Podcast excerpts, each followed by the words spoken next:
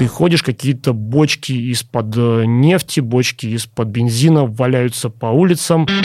Если никто не прошел, ты жертва холодной якутской зимы.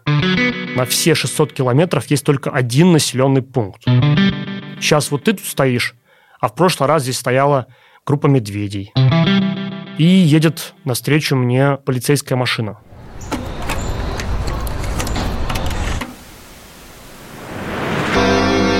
Всем привет! Меня зовут Стружинский Артем. Я на трешке, и каждую неделю мы говорим о том, что провинция – это совсем не скучно. Это подкаст «Струж Вояж».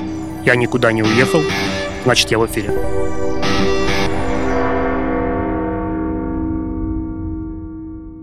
А, всем привет! Честно говоря, сегодня не знал, о чем рассказывать, потому что в моем проекте «Струж Вояж» сейчас а, идут очень активно одна за другой просто супер а, активные какие-то выезды, то есть конные походы, сплавы на катамаранах, велопоходы. И в этом всем очень круто участвовать, но об этом, как мне кажется, довольно-таки бессмысленно рассуждать и бессмысленно рассказывать об этом. И поэтому сегодня я решил вспомнить еще о таком виде путешествий, как путешествие автостопом.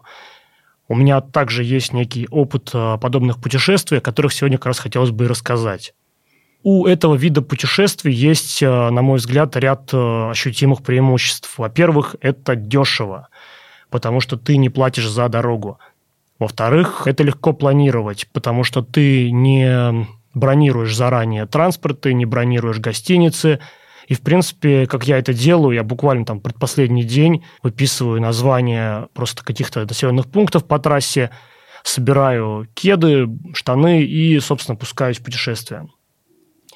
И, в-третьих, это не скучно, потому что ты постоянно находишься в контакте с людьми, постоянно с кем-то общаешься, и это такой один из самых крутых способов именно репортажного погружения – потому что ты именно общаешься с очень разным э, числом различных людей. Кто-то возразит, что у нас в России этот вид путешествий не развит, и это очень опасно. Нет, конечно, если ты 14-летняя симпатичная девочка, тебе, наверное, это просто ну, закрыто для тебя. Но в моем случае я просто не понимаю, чего бояться, потому что, как мне кажется, человек, который находится за рулем, а я нахожусь э, как бы вне машины, для меня он э, гораздо более адекватен потому что у него хотя бы есть э, права, скорее всего, он трезвый, скорее всего, он вменяемый. И я себе слабо могу представить ситуацию, когда какой-то маньяк просто вот э, жаждет какого-то месива, он садится за руль, берет с собой топор и просто выезжает на безлюженную трассу и пытается найти какого-нибудь попутчика, чтобы с ним расправиться. Вот мне это как-то совсем в голову не приходит. Поэтому я, честно говоря, не понимаю, чего бояться в моем случае. Во-первых, хотел бы рассказать о своем путешествии из Магадана во Владивосток. Это порядка 4000 километров по трассам Колыма, Лена и Амур. Это, пожалуй, было самым моим крутым путешествием. Как раз э, сейчас хотелось бы несколько эпизодов из этого путешествия рассказать. А в 2014 году я, собственно, прилетел на самолете в Магадан. Это было летом, но, тем не менее, погода стояла такая, что был шквалистый ветер, постоянно лил дождь, и температура была, ну, может быть, где-то градусов 5 тепла. В принципе, довольно-таки хорошее начало для двухнедельного турне. Собственно, из самого Магадана еще 600 километров до Сусумана, такой городок – ходят рейсовые автобусы. Дальше рейсовый транспорт просто не ходит, и дальше можно преодолевать только вот таким вот как раз способом. Ну, либо на собственном автомобиле. Хотя я бы туда не рискнул ехать на собственном автомобиле, потому что там размывают некоторые речки, и ну, ты можешь просто доехать до куда-то и понять, что дальше дороги нет. Собственно, как раз до Сусумана дорога длится порядка 10 часов, это 600 километров – всего 40 километров из этой дороги – это асфальт, буквально вокруг Магадана. Дальше начинается гравийка. И, в принципе, продолжается она до самого Якутска. Это 2000 километров. В самом Сусумане меня встретила такая довольно-таки мерзкая гостиница. И, в принципе, могу сказать, что гостиницы из того моего путешествия занимают, пожалуй, там какое-нибудь последнее, предпоследнее, предпредпоследнее место в рейтинге самых худших гостиниц в мире, в которых я был. Кстати, сам Сусуман тоже такой довольно-таки забавный городишко. Там есть э, такой, ну, назовем его, может быть, арт-объект или просто интересное здание. Это здание техникума, насколько я понимаю. И одним из кабинетов этого техникума является фюзеляж самолета. То есть это прям, ну, снаружи стоит пол самолета, как бы, и э, некоторые ученики из здания проходят внутрь самолета этого.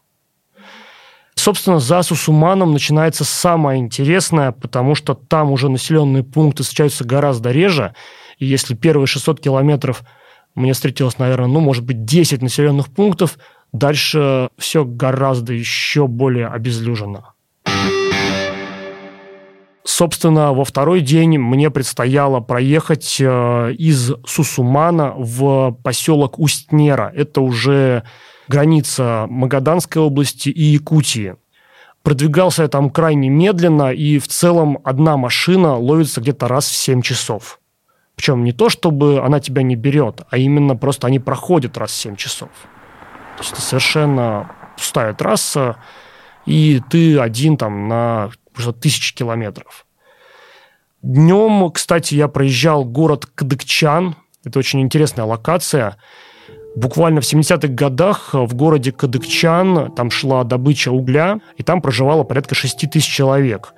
По иронии судьбы, э, в одну холодную зиму у них случилась авария на теплостанции, и, собственно, город остался без тепла люди начали массово переселяться, и к сегодняшнему дню город Кадыкчан представляет из себя город-призрак.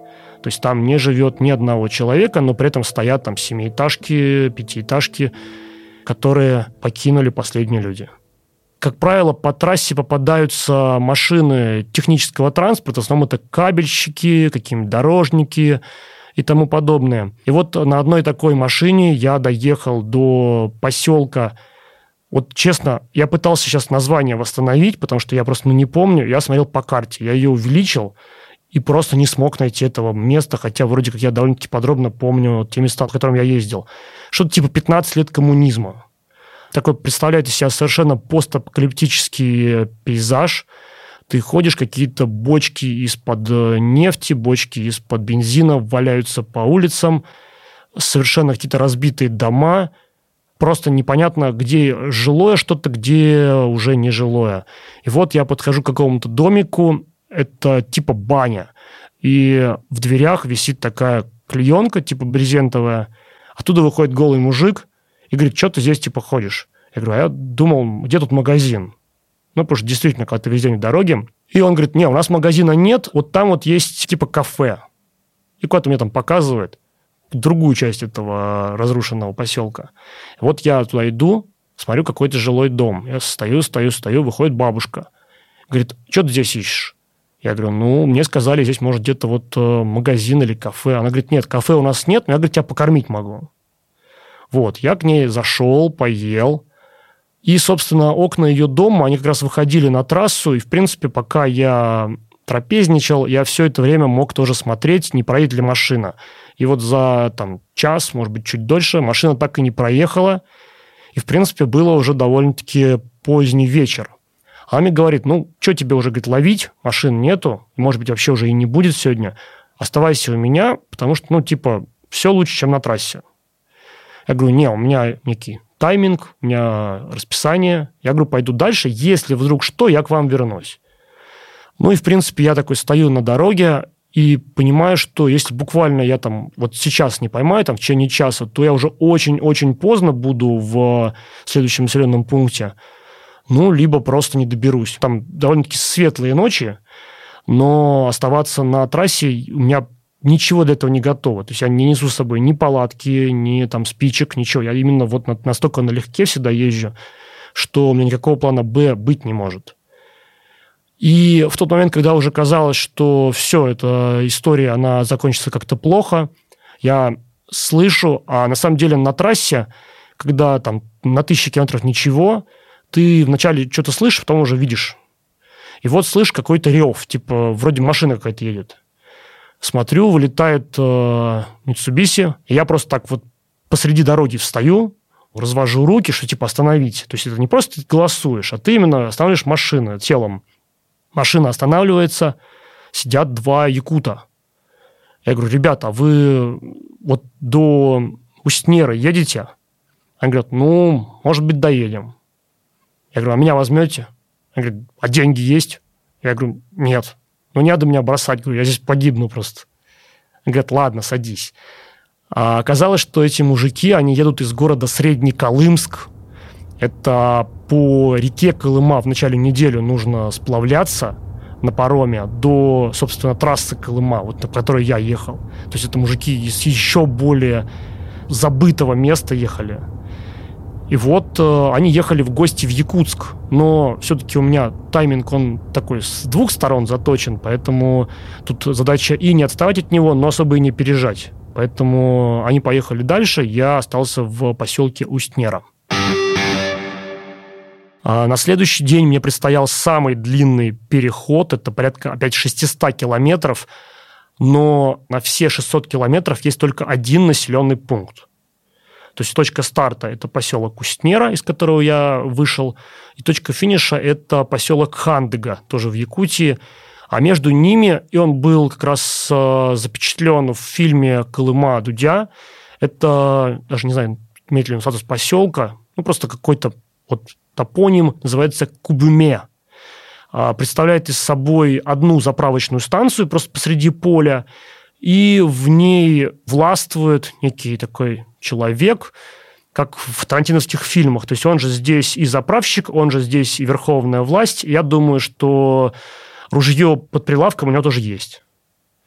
Первые 100 километров э, от Устнеры меня везли дорожники. Собственно, как раз э, им поступил сигнал, что где-то впереди размыло мост, и нужно съездить туда и описать проблему. Ну, это такой вот уазик едет, едет, едет, едет, едет, едет, а потом они подъехали, Такие, о, блин, а здесь, оказывается, нужен экскаватор. Ну, все. В общем, они в тетрадочку записали. То есть они, ну, нет бы ехать сразу какой-то техникой. Они просто подъехали, тетрадочку записали, даже меня заставили расписаться. Говорят, ну, ты же свидетель, типа, что экскаватор нужен. Я говорю, ну, понятно. Вот. И дальше у них началась такая трапеза тоже. Они вот прям разложили вот эти вареные яички, там бутерброды, водочку достали. Ну, видимо, якутские дорожники, там все равно машин особо нет, поэтому можно так себя вести как раз они мне рассказывали такую байку, собственно, как однажды утром зимой они проснулись, и у них была задача, это они ездят по обочинам и молотком обивают э, знаки. Потому что когда проходит машина, вот это зимой поднимается вот эта взвесь морозная, и она таким инеем оседает на знаках, и знаков не видно. Задача дорожника как раз ездить и палкой вот эти знаки обивать, чтобы вот этого наст этот со знаков сшибить. И вот они стоят, эти знаки обивают, и приезжает их начальник. Ну, они говорят, типа, что-то как-то было морозно так необычно. И он такой выходит, вы, говорит, что, совсем, что ли, охренели? Он говорит, а что случилось? Ну, говорит, на улице минус 60. Говорит, ну, говорит, в такую погоду даже нам, говорит, можно не работать уже. И вот люди в таких условиях работают, люди в таких условиях живут. Это очень интересно на самом деле. И, собственно, я сидел в их машине и э, ждал как раз какую-то проезжающую новую машину. И как раз, да, попалась мне машина, она меня довезла сразу до Хандыги. То есть, в принципе, весь день я ехал, ну, вот, кроме этого участочка с дорожником, я ехал в одной и той же машине. В принципе, это довольно-таки типичная штука для автопутешествий по Дальнему Востоку, потому что населенных пунктов мало – и никто не ездит, ну, типа а вот там 20-30 километров. Все едут очень на дальняк, и поэтому, как правило, ты долго-долго-долго ждешь, а потом долго-долго едешь. И, кстати, может быть, те же самые дорожники, может быть, какие-то другие герои того моего выезда мне рассказывали, как, собственно, в Якутии вообще зимой передвигаются машины. Никто никогда не ездит на одной машине, потому что это просто небезопасно. Как правило, едут колоннами. И, собственно, если все-таки ты поехал один, и у тебя случилась какая-то авария, если ты знаешь, как там, условно, за 10, за 15 минут эту аварию решить, то да, ты выходишь, ее чинишь. Если ты не знаешь, то есть если ты, ну, просто вот чайник типа меня, даже не надо пытаться, даже не надо мерзнуть. Ты выходишь и начинаешь жечь запаску. То есть просто жжешь ее, и как бы ты какое-то время греешься вокруг нее. Потом, если тебя так никто и не проехал, тебя никто не спас, ты жжешь уже основные колеса, основные покрышки. Потом, если, собственно, по-прежнему тебя никто не спас, как я говорил, я там по 7 часов летом ждал машину, то зимой еще хуже, ты жжешь машину. У тебя примерно 3 часа, чтобы выжить. Если никто не прошел, ты жертва холодной якутской зимы.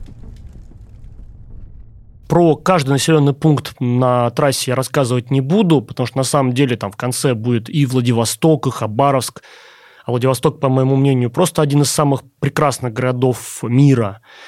Сейчас рассказ не об этом, я могу только еще перечислить э, ну, некие пункты, просто для того, чтобы, если кому-то интересна эта хронология, они ее могли отследить.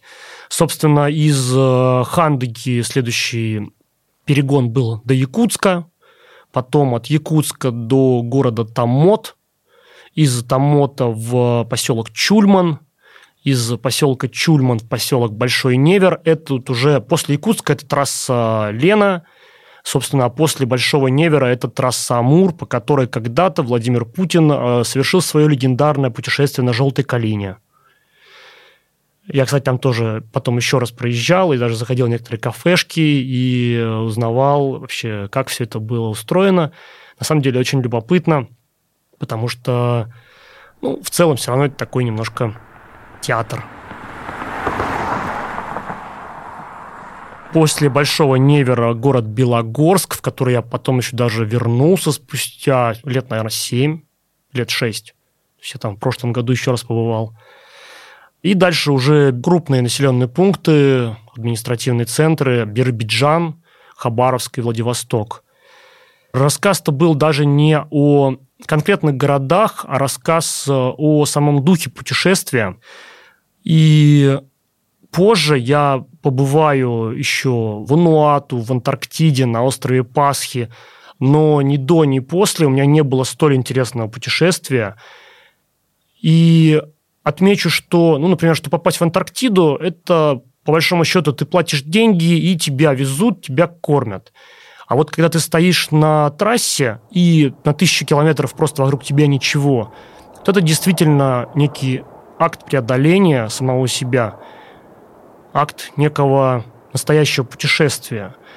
И как мне некоторые дальнобойщики такие шутили, говорят, о, прикольно, сейчас вот ты тут стоишь, а в прошлый раз здесь стояла группа медведей. И вот когда ты понимаешь это и понимаешь, что с медведем тоже финансовым э, мотивом ты никак не разберешься, ты понимаешь, что действительно совершил некое геройство. И продолжая тему автостопа, также расскажу о другом этапе другой своей поездки, которая была в 2017 году. Это как раз путешествие по полярному Уралу, когда я начал в Салихарде и закончил в Перми. В итоге я уже эпизод этой э, поездки рассказывал как раз про Воркуту в одном из предыдущих подкастов. А сейчас расскажу о участке автостопом, который я проделал. Это выехал я из города Сыктывкар, столицы республики Коми, и ехал в поселок Гайны Пермского края. Собственно, выехал из Сыктывкара рано утром, и вначале тебя подвозят какие-то дачники, потом какие-то развозчики хлеба по деревням, потом э, там кабельщики, и потом уже в конце тебя везут дорожники, которые строят впереди дорогу. Но в какой-то момент ты уходишь еще дальше этого, и, собственно, уже едешь по местам, где дороги еще не построили дорожники. И там я как раз а, подхватил какой-то камазист, грузин. И вот мы с ним едем, долго-долго едем, что-то так хорошо общались. Я ему говорю, а можно я вас сфотографирую? Он говорит, да, что меня фотографировать? Говорит, можешь посмотреть а, в интернете фильмец, называется «Невольники из а, трущоб» или из глубинки, как-то так. Ну, я тогда такой, ну ладно, хорошо. Мы с ним, в общем, доехали до такой развилки, и он уходит ну, в одну сторону, а мне, говорит, тебе нужно дальше ехать, там, говорит, 40 километров э, до следующего населенного пункта. Но я, говорит, три дня назад как раз уезжал отсюда, я, говорит, вижу, что за три дня по моей колее никто не проехал. То есть три дня здесь никого не было. Ну, говорит, вот, может быть, кто-то поедет, а может быть, еще три дня никого не поедет. я тебе, говорит, рекомендую у меня остаться, у меня переночевать, мало ли завтра что-нибудь придумаю. Я говорю, не, у меня вот там график, как всегда. Я попробую. В крайнем случае 40 километров я, ну, пешком, бегом как-нибудь-то преодолею. Ну и, собственно, тут грузин, он э, поехал в такую деревню Чернореченская. И потом, уже вот так перематывая много позже, я все-таки этот фильм посмотрел. А фильм начинается с того, что по узкоколейке какой-то местный чиновник, местный э, начальник полиции и батюшка по узкоколейке едут в деревню Чернореченская. Там, собственно, случается такой захват власти в этой деревне, потому что один местный мужик, он почувствовал связи с царем и богом, и начал такие вещи. То есть там кто-то много пил в этой деревне, он говорит, ты себя хреново ведешь, и посадил его на цепь, как собаку. Там кто-то еще как-то себя тоже там повел не культурно, он взял им машиной сбил забор. Такое самоуправство. И вот они как раз ехали с ним разбираться, вот всей вот этой вот местной чиновничьей э, братьей. И, собственно, в какой-то момент фильма они заходят в дом и арестовывают мужика. И это как раз тот самый грузин, который меня вез. А, собственно, они его арестовывают э, и потом выходят к народу и спрашивают, ну, что вы теперь будете делать-то без него? Они отвечают, вешаться. Потому что оказалось, что да, он, конечно, такой довольно-таки самодур и довольно-таки авторитарен, но при этом, пусть по завышенным ценам, но он им привозил в деревню лекарства, потому что у него единственная была машина. Он им привозил там хлеб, еще что-то. И уже вернувшись в эту деревню, он обнаружил, что люди без него жить не смогли. И деревня сейчас совершенно опустела, и он там сейчас живет один. Вот такой герой меня тоже подвозил. А, собственно, как раз те 40 километров я тоже вначале пытался пройти, но в какой-то момент я понимал, что я просто тогда не успею дальше добраться. Но, слава богу, в какой-то момент меня догнали два грузовичка. У них не было места в кабине, и единственной возможностью было ехать в кузове, прям в открытом, как в таких тоже латиноамериканских фильмах, на мешках с картошкой.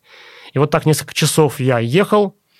Наконец-то мы приехали в деревню, называется Керос или Керос, потому что мне очень любят за ударение прилетать потом. А на самом деле представляла из себя такую идиллическую деревню, подстриженная трава везде, такие крепкие избы, есть магазинчик, я зашел в него, там, купил, по бананы, шоколадки, ну, хотя бы что-то, что в дороге можно как-то съесть. И уже потом выхожу снова на дорогу, уже за деревней, и едет навстречу мне полицейская машина. Как-то на самом деле обычно я такие машины не останавливаю, потому что все-таки, ну, нафига мне нужны эти приключения. Но в данном случае, когда ты по несколько часов ждешь машину, это все равно лучше, чем стоять пешком. Я поднимаю руку, она останавливается. Я говорю, вот, здравствуйте, я вот еду автостопом. Он говорит, а я уже знаю. Я говорю, а те уже все в деревне знают. Ты тут отсвечиваешь. Ну, говорит, давай я тебя довезу до, там, до куда-то. Оказалось, что, собственно, тоже мужик этот э, полицейский, он приезжал для того, чтобы расследовать убийство собаки.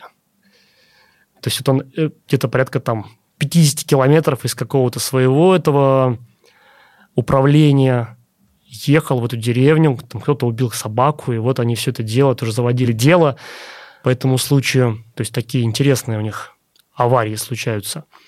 И, собственно, в какой-то момент он меня подвозит к очередной развилке, ему направо, мне налево. И буквально вот после этой развилки их э, деревня, в которой ну, находилось это полицейское управление, она где-то там, ну, может быть, километров 5 оттуда, от развилки. И он мне говорит, ну, а что ты тоже сейчас будешь тут стоять? Давай э, поехали в нашу деревню, я тебе дам место в камере. Я говорю, нет, знаете, это тоже не входило в мои планы. Говорю, давайте я все-таки попробую поймать что-то, а если уж не поймаю, я к вам пешочком ночью приду, ну и воспользуюсь вашим гостеприимством. Он говорит, ну давай, так и договоримся.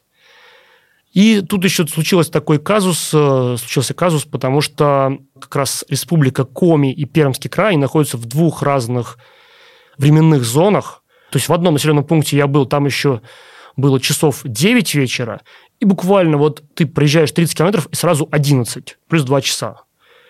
И я что-то как-то не учел, и я понимаю, что вот если я даже сейчас прям поймаю машину, я буду уже глубоко за полночь в поселке Гайны, куда мне нужно было. а машин-то и нету. И вот я тоже, наверное, там час-два ждал, потом слышу, несется огромный такой таха. То есть там большие машины обычно передвигаются. Я его тоже ловлю, он прям резко по тормозам бьет, там, наверное, метров 50 проезжает по этой дороге, я вот догоняю, смотрю, в Таха сидят четыре армянина. И они мне такие, мы, говорит, в Пермь едем, ты, говорит, не знаешь дорогу? Я говорю, знаю. Такой уже дверь закрываю, говорю, ну я не местный, но у меня, говорю, на листочке все выписано, я говорю, знаю, как ехать. Он говорит, ладно, давай. И вот мы едем, едем, едем, едем, как бы, а что, ну, а что мне уже терять? Они такие сидят что-то вот и грустные, причем накурено, как в казино. То есть все вот четыре человека сидят и курят. Причем, может быть, даже их пятеро было. То есть там, ну, машина большая, там можно было поместиться. Они якобы ехали куда-то там, хрен знает куда, класть э, интернет. Я такой спрашиваю, ребята, говорю, а чего вы такие грустные? Они говорят, бензин заканчивается. Я говорю, и насколько ж вам, дорогие мои друзья, его хватит? Они говорят, на 100 километров. А я понимаю, ну, по моим всем данным, остается километров 120-130. Они говорят, а как ты думаешь, там заправки есть день на ходу? Я говорю, не могу утверждать э, точно, но мне кажется, нету. Я говорю, а у вас канистры нету запасной? Они говорят, нет, мы уже типа на ней едем. Я говорю, ну, прикольно. И вот мы едем, едем, едем, едем, едем, едем. И буквально, ну, благо там немножко обсчитался, видимо, их навигатор, или, может, я немножко обсчитался, и мы не доезжаем до поселка Гайна где-то километра, наверное, три. То есть, э, как бы еще не доехали, но уже слышно, собаки воют впереди. Ну, это уже там час ночи. Они говорят, ну, все, мы да, здесь и заночуем. Я говорю, нет, ребят, мы здесь ночевать не будем. Говорю, давайте мне сейчас двух ваших бойцов, канистру, и мы пойдем э, в деревню. И вот мой такой длинный день заканчивается тем, что я иду по тайге с двумя армянами и канистрой из-под бензина. И вот мы идем, идем, идем, идем, идем, где-то час шли до поселка. Я говорю, так, ребят, сейчас отойдите пока-нибудь в сторонку, я разберусь. И вот я остановил какую-то машину, тоже типа мужчина приехал, по-моему, из Перми в родное место, и говорит, говорит ночью хотел подышать свежим воздухом Камы. Ну, это речка. И вот как раз типа катался тут по, по поселку, поэтому просто... Хотя кого бы уже два часа ночи обычно поймать. Ну, благо мужику я все адекватно объяснил, и он так не зашел до нас, довез нас вначале до заправки, а потом даже вернул нас обратно к машине. Ну и, собственно, вопрос мы весь решили, и меня вот эти ребята подвезли до гостиницы, а сами поехали дальше уже нормально заправиться и в свою эту Пермь. Вот такие приключения я иногда испытываю, и скажу вам честно, это много круче, чем э, выиграть приз в казино Лас-Вегаса. А этот эпизод тоже со мной был, но о нем в следующий раз. Там уже осталось чуть-чуть.